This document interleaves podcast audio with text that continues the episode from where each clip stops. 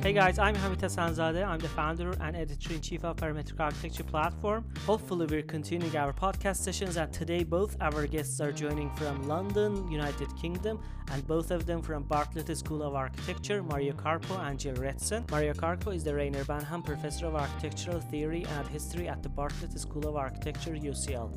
Carpo's publications include The Second Digital Turn Design Beyond Intelligence, The Digital Turn in Architecture, The Alphabet and the Algorithm, A History of Digital Theory and Architecture in the Age of Printing. Gilles Retsin runs his eponymous practice in London and he's co-founder of the design tech consultancy AUAR. He co-authored the book Robotic Building, Architecture in the Age of Automation and the AD issue under the Discrete. He's the program director of the BPro Architectural Design AD at the Bartlett School of Architecture in London. In this podcast, Mario Carpo and Gilles Retsin discuss architecture and automation in the context of COVID-19 crisis and its aftermath. As global production chains have proven to lack resilience, local digital manufacturing presents a compelling alternative. What does this mean for architecture? How do we as architects shape an agenda for increased automation in such a way that it benefits all? This talk explores a series of urgent questions that will deeply affect all of us in the near future. Let's get into the podcast and find out.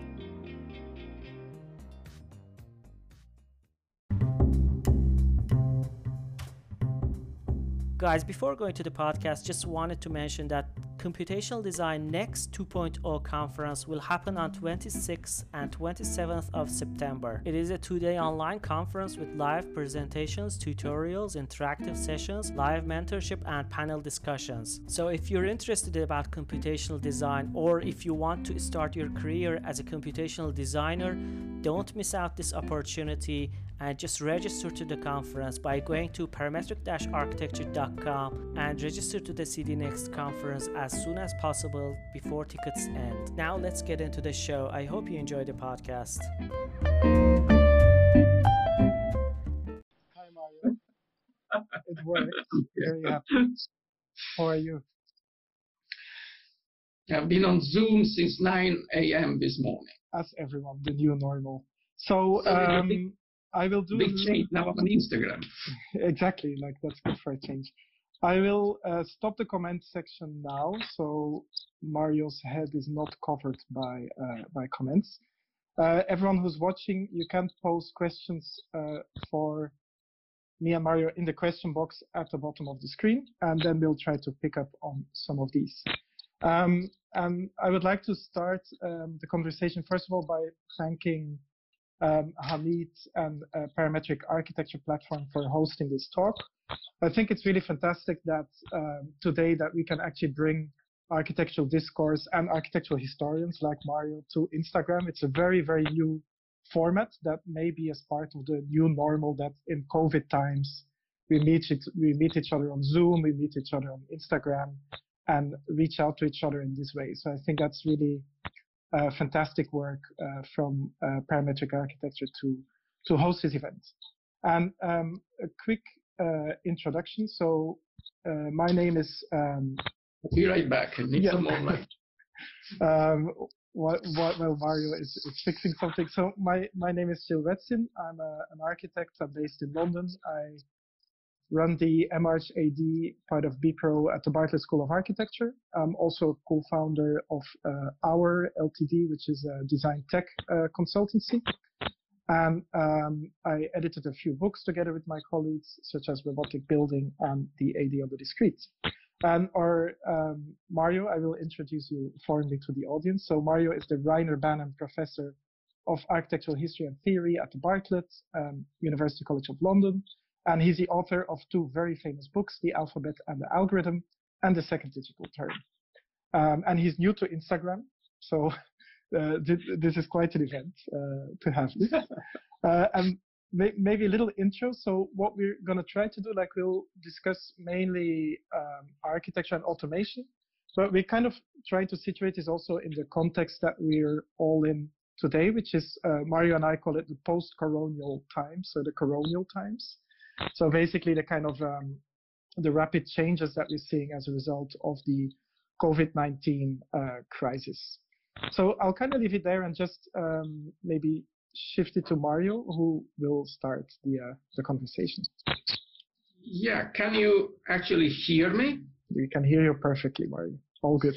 Oh. Oops, but now you can no longer see me because I built a complicated concoction with a lot of duct tape to put the telephone on the top of a yeah. pot, which is generally used for cooking. So let's hope it will stay there.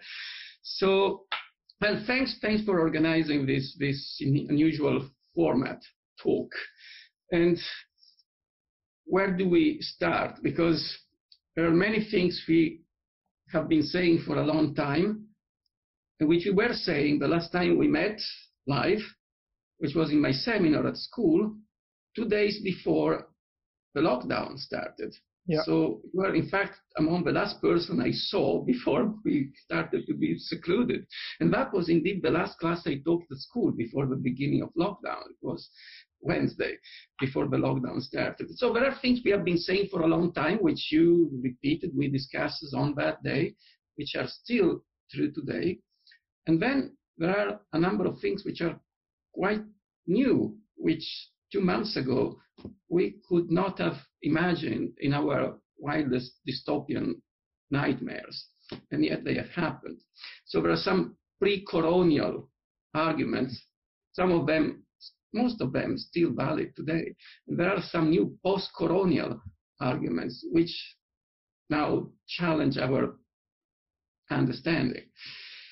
Now, starting with the stuff we are more familiar with, start with things we have been saying for some time. Mm-hmm. You know, the digital turn has been going on for some time and it has already gone through many steps and different phases.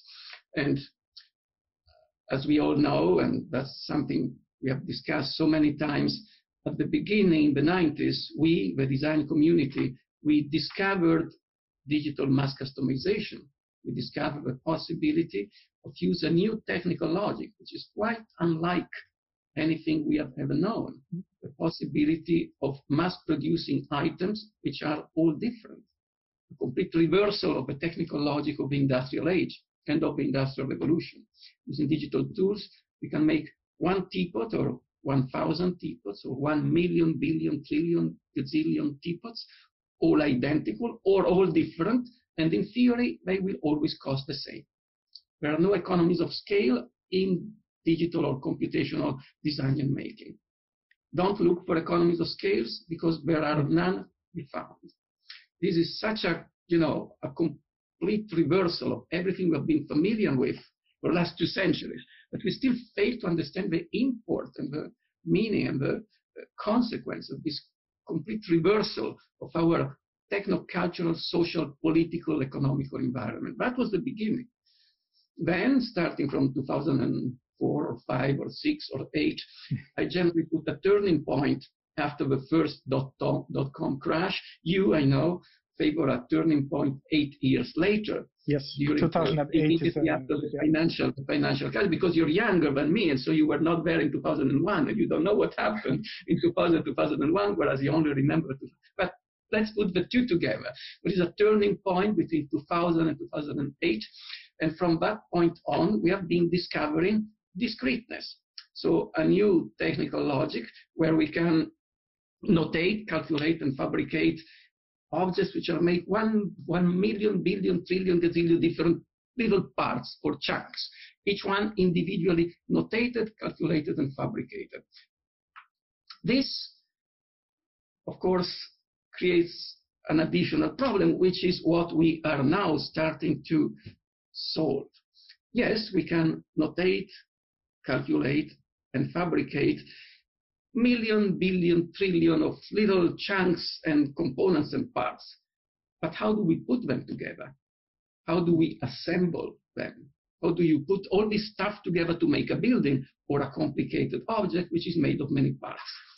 Now, traditional architectural way of doing that is you don't tell it, you don't show it, you hire a team of students who work for nothing, and so they do the assembly by hand, and then you show it, and you say, well, one day we shall have robotic, automatic tools to do it, but we don't do that yet, which yes. fact. um, of course, scaling up is the problem. we can use unpaid architectural interns to make a pavilions to show it at the summer show of our schools. You cannot build a real house in that way. You cannot build a skyscraper in that way. So to scale up, we need to scale up our technological implementations. We need what we now have, robotic automated assembly. That's the only way of putting together so many chunks, so mm-hmm. many parts into a big building. And that's what we are just now trying to discover and to conceptualize because strange as it may seem, industrial robots have been around for 50 years, almost even 60 years. Mm. But until now, they were tasked to do very stupid tasks. They were tasked to repeat the same gesture from sunrise to sunset around the clock.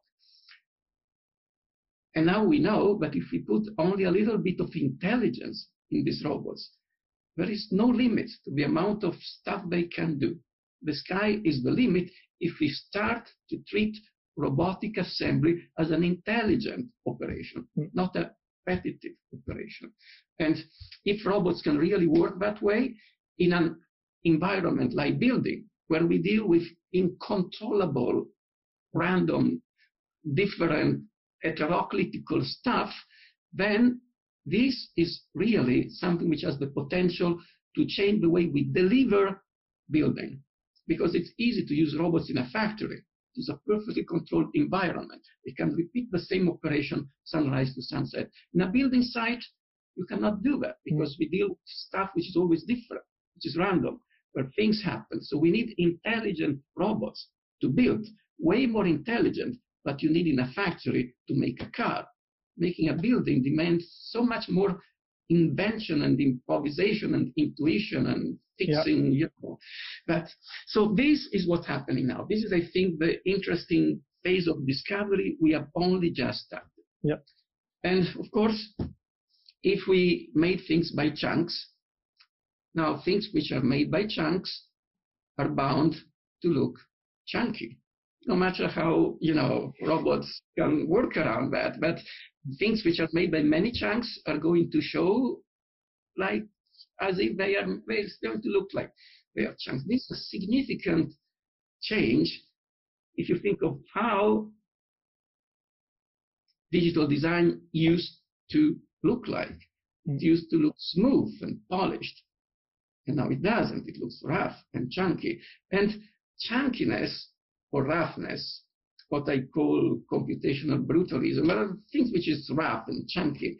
It has a different symbolic value.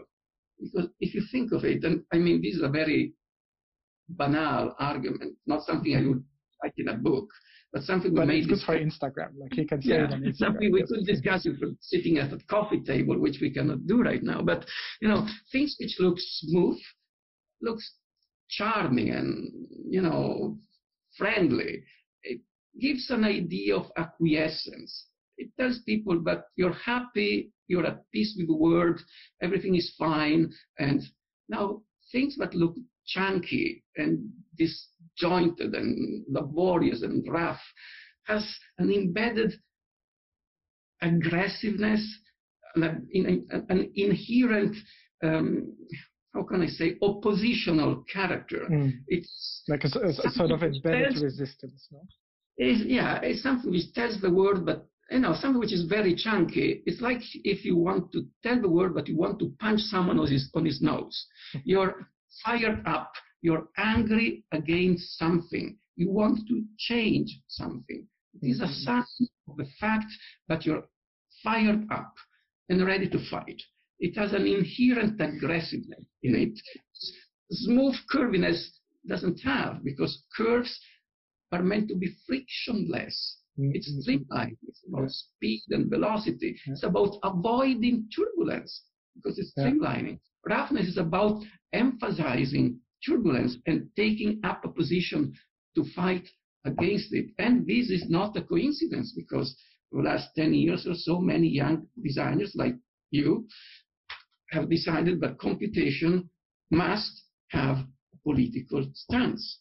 It must tackle issue of economics, costs, labor, and the environment. Stuff which in the 90s, mm. digital designers did not consider. We, as we've been saying, we do not need today's some object-oriented ontology. We need some socially oriented computing. We need to show that computation, automation, robotics, computer-aided design and fabricated delivery works for the many, not for the few. Mm. This is, you know, the last words with which we could have ended the seminar two months ago. now, uh, yeah. I mean, it's, a, it's a brilliant, uh, it's a brilliant summary, I think, for the audience to the debate. And now, of course, like now we ended two months ago, just at the end of, of the seminar. Now we are two months down the corona crisis and we've been uh, at home at two months. The world has rapidly changed around us. So then the interesting thing is how do you see that kind of, let's say, this attempt to combine the digital with a kind of more um, being aware of social and political concerns. How, like, do you think that's getting reinforced in a way now by what we are seeing developing around us? Well, you know, more than reinforced, in many cases, our long-standing argument has been vindicated well beyond what we would expect that we would see within our lifetime, in a mm. sense. There has been an acceleration of social technical change, which may brought about change at a, an hyper accelerated speed, as it often happens in times of war, mm. emergency, technological change is accelerated because it's a matter of survival. And so we have accepted during the lockdown things that in normal conditions would have taken one generation for us to get used to. But there is one class which I generally teach to my undergraduate, and I was actually teaching one. I started in February to my French undergraduate students, and we started in the classroom not knowing how we would end the classroom, which we are now doing online, evidently. But a class which is titled Ways of Making, and it's an argument I'm taking, teaching for some time. And in my general view of, you know, the history of technology across centuries and millennia, I argue that there is, you know, hand making at the beginning, mm. then mechanical machine making with the industrial revolution, and digital making, which is what we are doing now. And making is craft, what artisans do mechanical machine making is the world of the Anthropocene. It is the factory, mass production, economy of scale, standardization, global transportation of mass-produced items and goods in the pursuit of economy of scale. Yeah. And now we know that the digital and computation doesn't work that way because there are no economies of scale. So a little fab lab at the corner of the street can make a teapot at the same cost per teapot as a huge factory, mm. which is making 1 million teapots per day and then shipping the teapots around the world by planes. So hand making, craft, mechanical machine making, factories, digital making, the computational fabrication lab. And my argument was computation is the future. It's going to happen. Now, have a look at what we have been doing for the last two months. How did we survive for those like you and me, but so far you know, we're still here. Um, what kept us alive? The artisan at the corner of the street, repairing bicycles, the baker making bread, the little shop still making cheese in slices and putting them into envelopes, they never stopped working. The typical artisan who works alone in a shop making a table doesn't need to isolate because he's mm. isolated all his time. He's a solitary guy most of the time. It's a solitary activity. Perhaps an artisan and two apprentices, it's like a family. They don't need to separate. They always work together. Craft kept working. Computation and robotic kept working because robots do not kill that virus there are other viruses, of course, on the internet, but one doesn't, the robots didn't catch this virus, yeah. virus. So craft and computation still work, and they still work. Absolutely. What didn't work? The factory and the airport. The factory and the airport are no longer there. were melted, were uh, disappeared. What kept us alive is the artisan and the internet. They still work. Mm. The factory and the airport don't work. Absolutely. They are out of the game. And so what we were always saying, craft and computation, local and robotics, or local robotic automation is the future. The irony is it is not the future. For the last two months, it has been our present. But the only thing that kept us, you know, functioning. Last two months. I, I, I want to make a, a side note uh, on that point because I mean I obviously agree with your, I mean with our experience basically of the Corona crisis where we have somehow been dropped into an entirely different world where all global production chains have broken down to a certain extent and where we're again kind of living locally. I, I haven't moved outside of like a kind of one mile boundary of where I live. I, you know, kind of um, where our, our world has kind of in a way shrunk. And um, everything, it's, it's in a way we have arrived, you could say, also in a kind of perhaps a more primitive world where the, the bicycle replaces the airplane, you know, the homemade bread replaces the factory made bread. And a lot of these kind of uh, things that we knew from a globalized, um, hyper modernist world of kind of um, big factory production that has all kind of broken down. So it's true that we have arrived in um, a kind of, uh, our future has in a way been accelerated and we've arrived in a world where local distributed production is incredibly valuable. And it's even kind of a matter of survival in, in, in some cases. But um, the kind of when we're talking, of course, about automation and about local digital production, it's important to also understand that this has uh, specific economic and political consequences. And you, you, you, you know my argument there, but I will repeat it, of course, for the sake of the conversation. So but the, the audience the, doesn't, so you're yeah, welcome exactly, to yeah. it. So the, um, the, the, the story goes, and it's a beautiful story, that in an age of digital production, that we could all become our own kind of artisanal makers, and we would all kind of in a very democratic way distribute our goods and trade with each other and manufacture um, objects uh, locally in our in our families, etc. Now the reality is that when we look at how the digital economy has unfolded after 2008, and I think that's also where again I make this kind of mark that this happened after 2008. Be, be, before 2008, I would say that the digital economy was still kind of indebted to this dot-com crisis. It was basically websites. It was not yet on the smartphone. In fact, in 2008, there was not yet a smartphone. It only happened after 2008, which is again important to make this rupture. So and after 2008, we get yeah, well, yeah, then we get this kind of um, you know the social media platforms and uh, other kinds of platforms, and that is when when suddenly the economy, the economic model that the digital economy chooses moves towards the platform. And Nick Srnicek has described this, the platform as basically that you have um, a lot of people who are producers. So you could think about it as an Instagram. Someone has an Instagram page, an influencer, someone selling objects. But of course, these local producers cannot actually sell their goods if they don't have a marketplace to trade them. And this marketplace then forms a platform. The platform as we know it today is eBay and it's probably most, um, the best example is probably Amazon, right? And uh, what we actually see is that the, the, this, these platforms are incredibly opaque and centralized and uh, often quite like evil uh, forms of companies, right? You, you have Uber, who is a platform for cars where drivers get underpaid.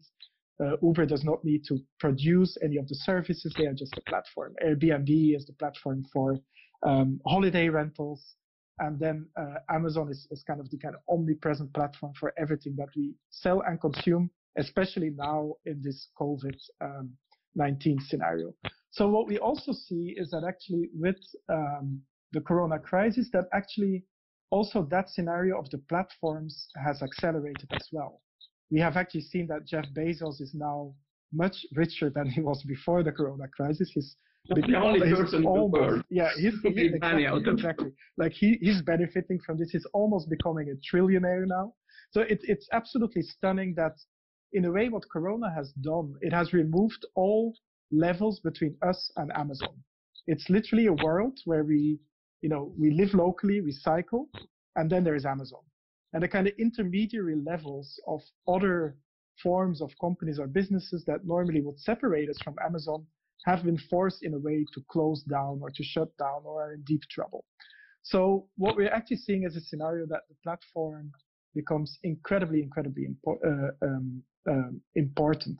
And of course, the critique by the Srnicek and also I think by um, you know our kind of group of architects is that the platform is not it's not this democratic future of the makers. You could actually argue that it's and to go back to the artisanal equivalent, it actually brings us back to medieval times.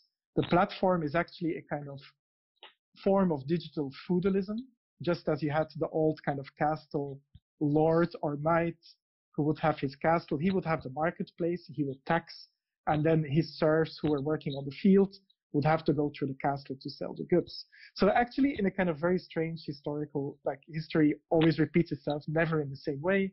But somehow you could also draw this parallel that if we're talking about an artisan's economy, that there's a certain kind of politics attached to that, and that this politics, for the moment, more and more points in the direction of that feudalism.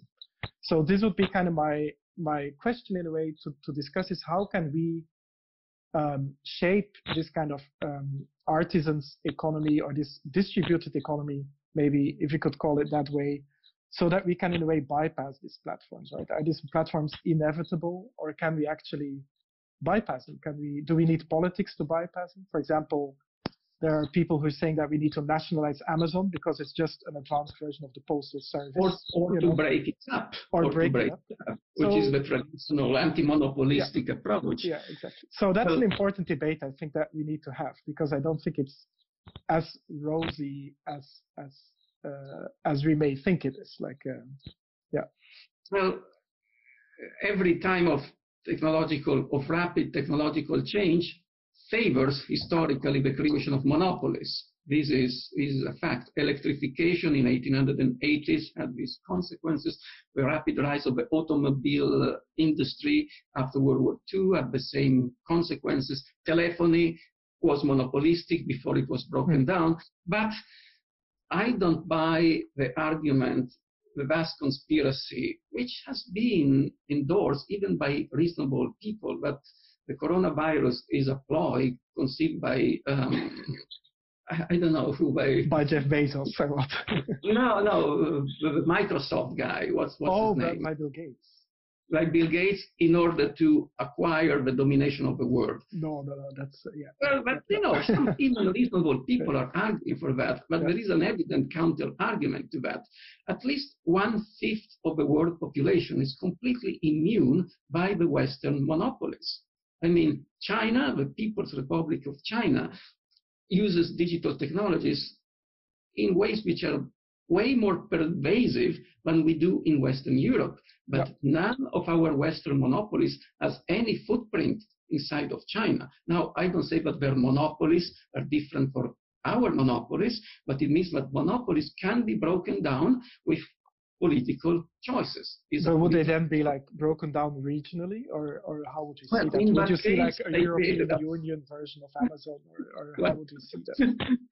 I don't, I, I, don't know, but it yeah. simply means that it is technically possible to break down the global yeah. span of the internet yeah. if China did it. There is at least one fifth, I think, to the last count, one fifth of the world population, which is among the most you know, the country where mm. the internet and digital technologies have a more pervasive influence in daily life, where Amazon doesn't sell anything, to the mm. best of my knowledge, because they have their own, their own. And then just an anecdotal remark, as I am dependent on the internet to buy food, and I was particularly during the last, the most draconian period of, of the lockdown, I found out that it may be specific to London, but I've read that the same is happening in parts of America. Amazon has not been the smartest to adapt itself and to adopt um, the contingency mode. What I found that in London, the best way to get food is to find on the internet a local artisan shop. Mm, yeah, like a like a farmer delivery, you know, like they also do this kind of well, like farmer shops. They are of course not cheap, but there are a few yeah. shops which seven days after the beginning of the lockdown, since they couldn't sell in the shop, they started selling on the internet like crazy. Mm-hmm. And in some cases, not in all cases, some they didn't manage the delivery, fulfillment technology, mm-hmm. but some did. And so the best cheese that I can buy in London these days is not from companies that I shall not mention, but it is through a couple of little shops which actually deliver excellent cheese within 24 hours. through the internet, it is artisan yeah. shops and internet delivery. Amazon doesn't play any. In fact, actually, Amazon Amazon Fresh, was the name, for the first month in London, was actually not delivering anything at all. Mm. Because I tried when oh, the lockdown started, yeah. and the first delivery possible was in July, which of course, if you need food, doesn't help. Now it's working somewhat better. I just ordered some food. I ordered this morning, will come on Saturday, so it's, it's more Perfect. Um, but another yeah. anecdotal case, our friend Manuel, um, is, is, he still in Spain, by the way? He's, he he's, he's, probably watching, actually. I saw his name somewhere, so be careful what you say. Uh, well, yeah. he was among the first, to the best of my knowledge, at the very beginning of the lockdown, to convert his workshop in Spain from making what they were making, subcontracting for Zaha Hadid, for yeah. whom they were, I understand this is what he published, were making table sets. The space of one weekend, they reconfigured their, their the script and as of Monday, they were making PPE, personal protective equipment, for the local hospital. And the important thing is it was made for a local delivery. Yeah. Mind you, you shouldn't fall into the capitalist traditional anthropocenic idea that if you do it well, you should scale up. That's exactly what you should not yeah. do. But the idea is that in every town, there is a similar workshop who can do a similar job for a similar hospital. Mm-hmm. Local robotic distributed production. We have been, you know, having fans, flight of fancies on the future of this technology for years. And in this specific instance, is of course a limited anecdotal case. This technology, as it happens, was within reach with the technologies yeah. we have in this workshop. But they jumped onto this need in the space of 48 hours. And one week later, all around the world, every digital workshop in every school of architecture was doing that. Yeah. No, I mean, that's a uh, demonstration. yeah. Like that's a, that's of course like a great demonstration of the ability of robotic workshops to establish also like flexible production chains because a robot doesn't really care what it prints. It could print one thing one day and another thing another day. Like that's the kind of the great story in a way of um, the embedded resilience of robotic uh, manufacturing versus traditional modernist very long production chains. And it's interesting again, like I like I think that's a super interesting debate because, for example, um, uh, in the context of uh, Britain, the audience may know that Britain is attempting to do a Brexit. They're trying to separate themselves from uh, the European Union. And in doing that, they will actually lose all their cheap labor, the people from uh, certain parts of Europe who would come over to help harvest, for example, or to do all um, to basically do jobs that uh, that um, are too low paid um, um for for locals in a way. And um, as part of their Brexit strategy, the British government already also proposed, which is interesting and, and strange and a bit perverse, but they already also proposed to invest in increased automation because they were saying we can replace this, this cheap labor with robots and in that way we become independent of our production chains with uh, mainland Europe. And again, that also has been accelerated by the corona crisis, where suddenly all of that cheap labor could not come to pick the tomatoes and the strawberries that they produce in Britain. And they actually had to come up with, you know, or let it rot or come up with other solutions. So automation is true that it has a kind of a deep um, geopolitical meaning as well. Like the fact that we are seeing a kind of a decoupling of economies through automation. And it's interesting that people such as Chris Anderson from uh, Wired magazine, he actually deliberately always wrote that the Fab Lab and DIY culture, he always positioned that actually as a kind of uh, antithesis to uh, what he said was like communist country manufacturing, meaning China. Like he always saw 3D printing and digital fabrication as a way to sabotage uh, China and get back jobs to the United States. To again kind of show how there is, you know, geopolitical kind of consequences to um, to Yeah, those ideas of manufacturing. robotic labor, robotic labor costs the same in Zurich as in Mongolia. Yeah, cost, exactly. uh, so there is no need to Yeah. delocalize robotic labor. A robot downstairs here will cost more or less, not exactly, but more or less the same as if the same robot were in a remote, low labor cost location. But by the way, it is not indispensable to have Brexit to understand that automation is a solution to some problems. Mm. Uh, the European Union is doing the same on the other side of the border. In fact, the best way to speed up automation is not to um, disrupt um, migration circulation. It is just a good, sound policy of high salaries. Yeah. Pay workers well, like Switzerland does, Yeah. or Austria does, or Germany. Germany. because like one of the it's it's a, it's a rule also of automation like automation the only reason why not everything is automated today is because you can still offset the investment cost of a robot in cheap labor so Yes, that's why essentially by bringing production from europe to china in the early 90s or, or even in the late 80s that was actually offsetting the investment of having to buy robots they were like oh we don't need robots because we can produce cheaply in china and what you're seeing now that uh, the cost of labor in china goes up production moves then to a series of other countries. So now it's moving into Bangladesh, into Vietnam, and then at some point there will be no countries left, and we will have to automate, right? So it's basically like a kind of a cost calculation. Like if if the action is too expensive to automate, you don't automate it. For example, that's why in the Amazon warehouse, still a lot of labor is manual. It's not because They're want cheap. to employ people, but cheap. because it's still Yeah. cheap enough and Yeah. too expensive to automate this amount of access, right? Um, the big, the big leap forward of industrial robotics, they were invented in America in the early 60s, but the generalized adoption in the European car manufacturing industry was after 68. Not only because in 68 the workers proved that they would strike ad infinitum if necessary, so the managers started to think, well, perhaps robots will not strike that much, but significantly, salaries of blue collar workers in the automobile industry between 68 and 69 in most European countries skyrocketed.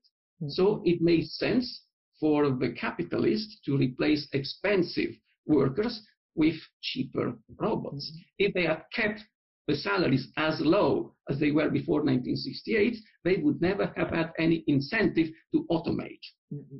Of course, you automate to replace expensive um, labor, and then there will be no labor anymore. Mm-hmm. So we are moving to a society without work, Yeah. which is, of course, not a technical problem. Mm-hmm. It is a political It's problem. absolutely Because- political problem. And like what, what we're also seeing again with the corona crisis, like for example in Spain was particularly hit very hard by the corona crisis. There is actually a political incentive now to to introduce a universal basic income, for example, as a kind of a measure, a political measure to begin to deal with, on the one hand, the fallout from the corona, but on the other hand, also kind of prepping in a way society for um, a more automated uh, future.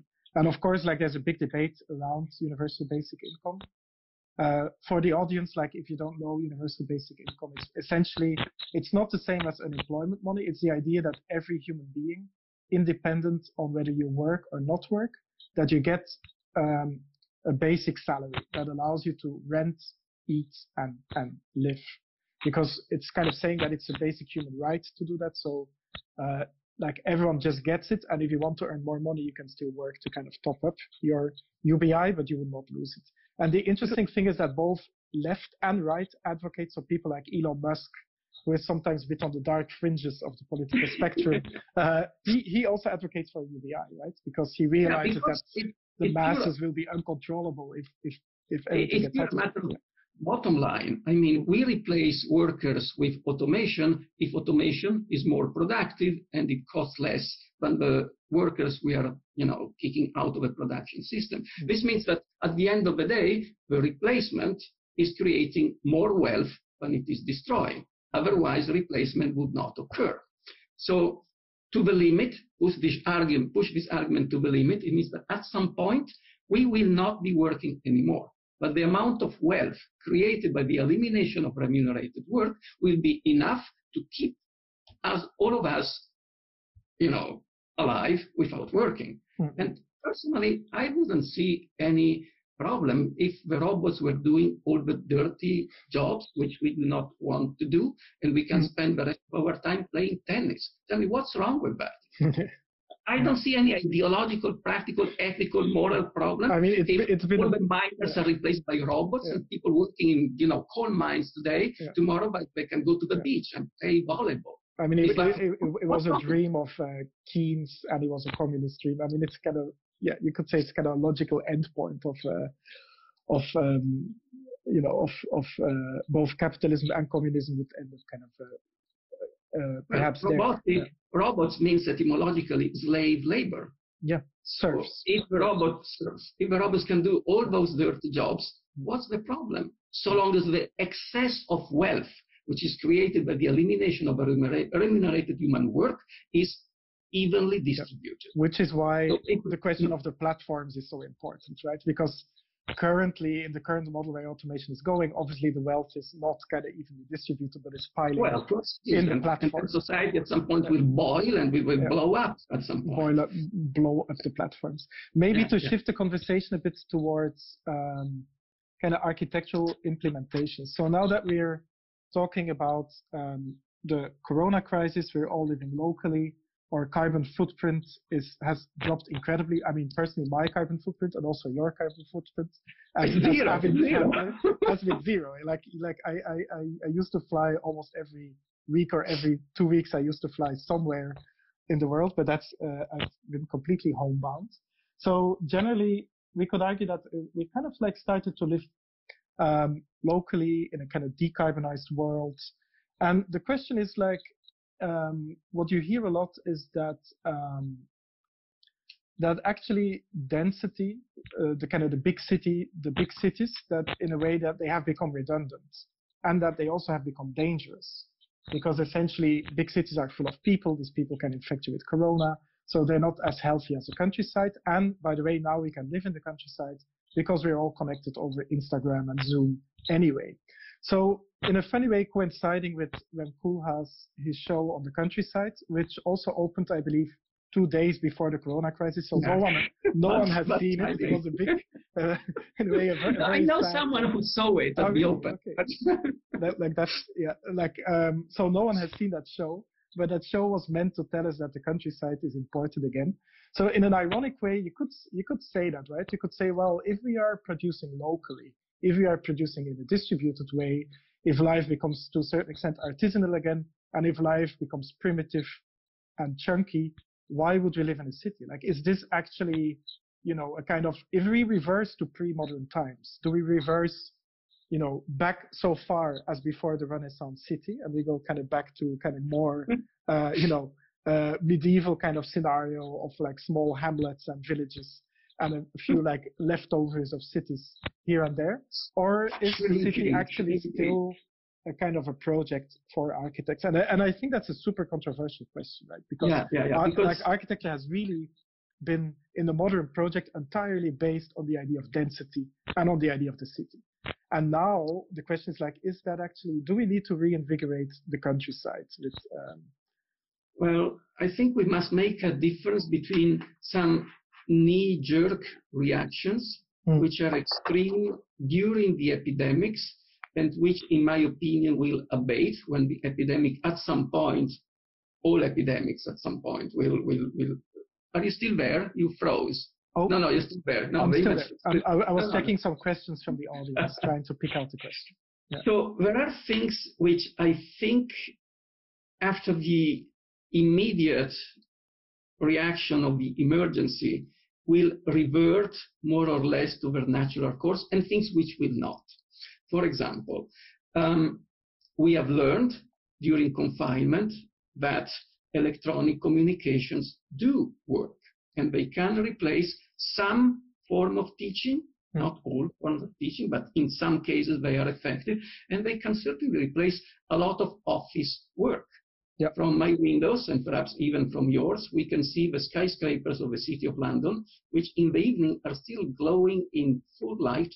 All the lights are on. Sometimes I walk around and they are all ported, they are dormant in the lobby, and the lobby is kept clean. Yep. But for the last two months, not a single person has been doing any work in Mm. any of those buildings. And yet, the stock exchange is open.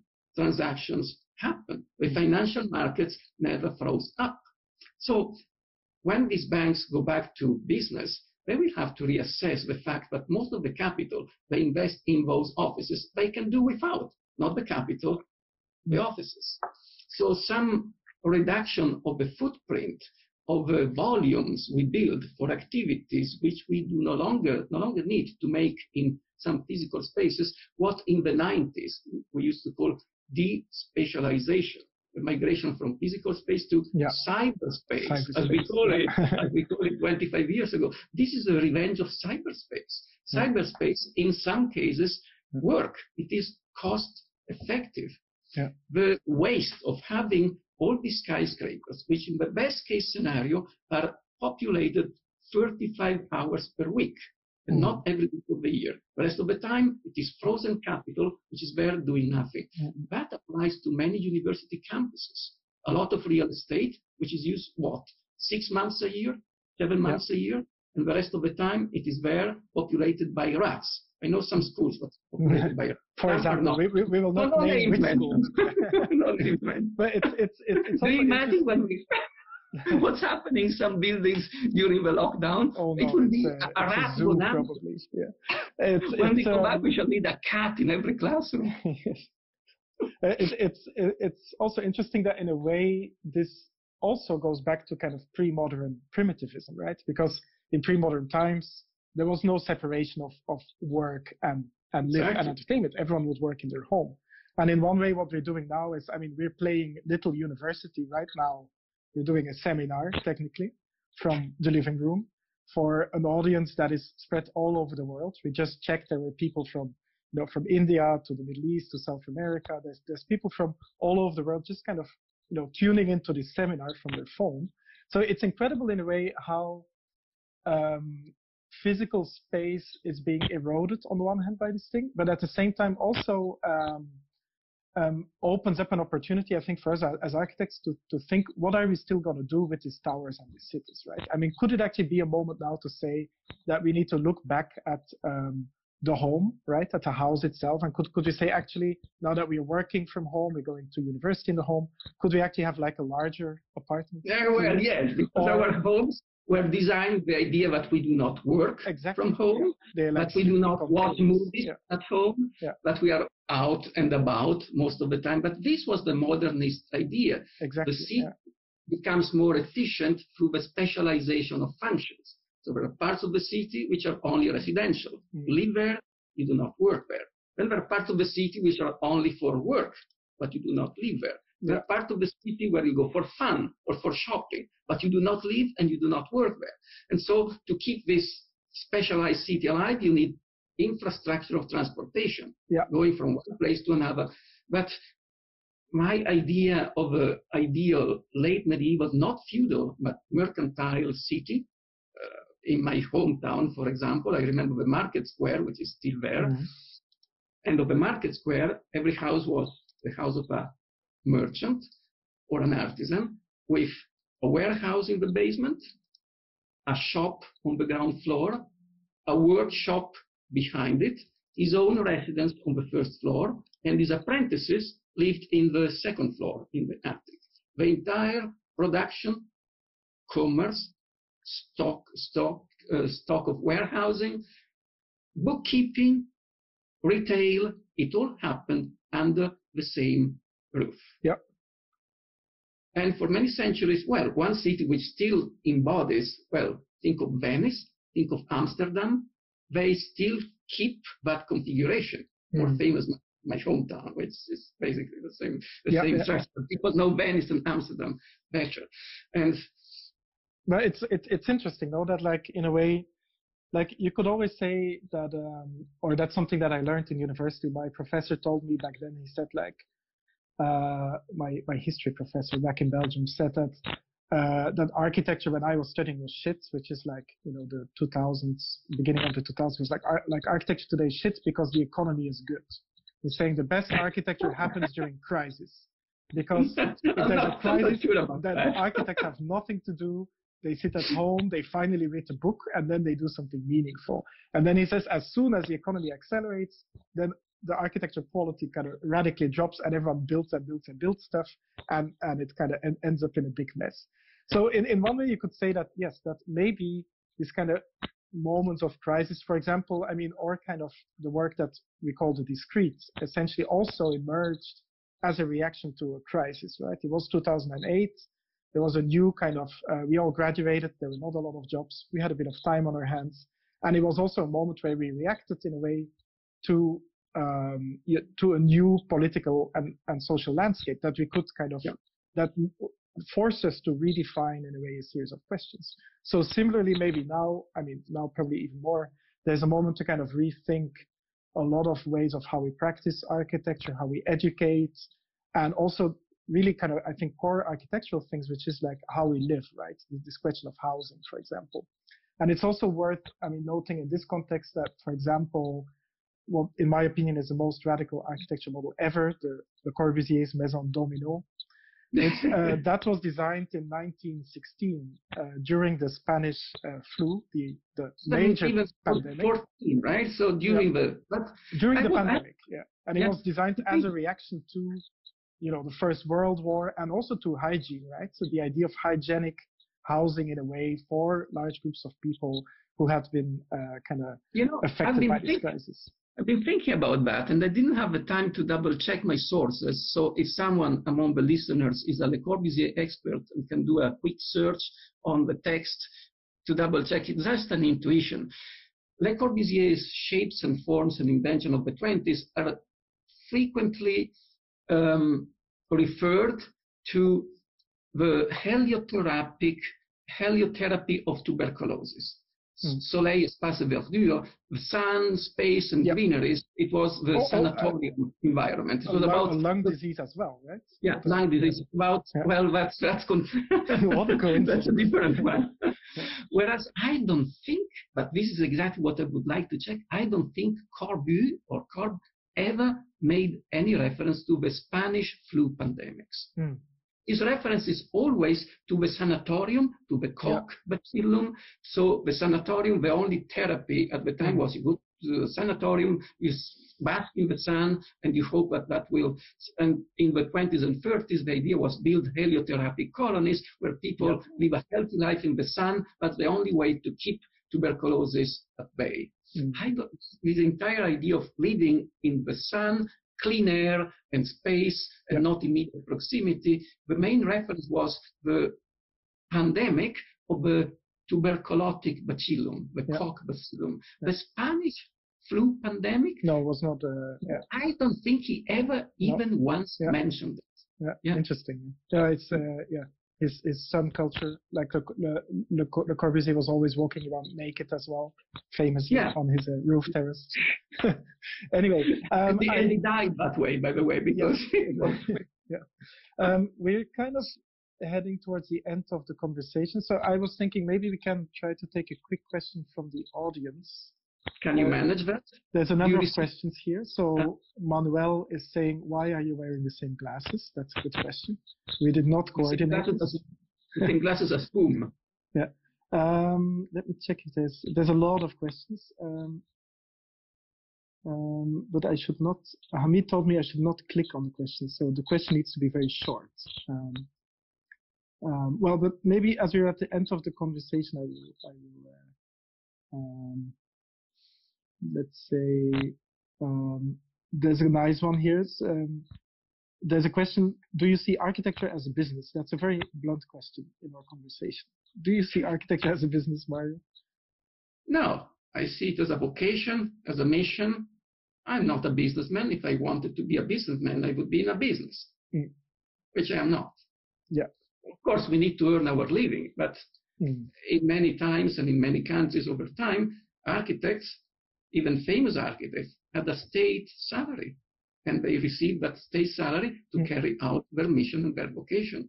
Not necessary to be paid on percentage or, I mean, in some countries the only way, but it's, I mean, historically, alternative have existed.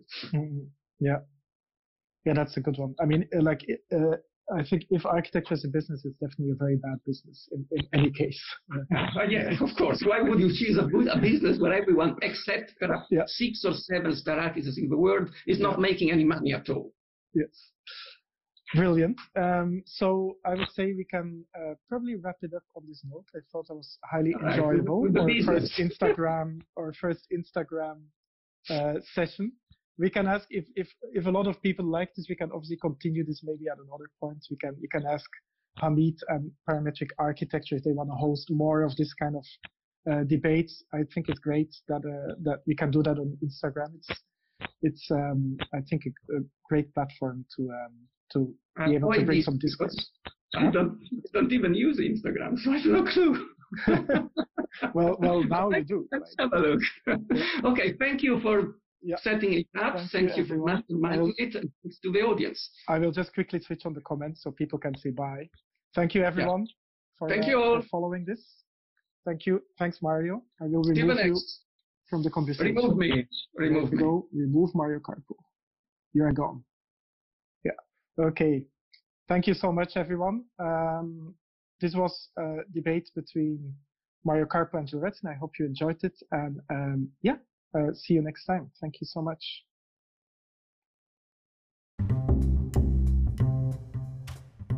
Guys, thank you so much for listening. Just wanted to mention that Computational Design Next 2.0 conference will take place on 26th and 27th of September. It is a two-day online conference with live presentations, tutorials, interactive sessions, live mentorship, and panel discussions. So if you're interested about computational design or if you want to start your career as a computational designer, don't miss out this opportunity and just register to the conference by going to parametric-architecture.com and register to the CD Next conference as soon as possible before tickets end.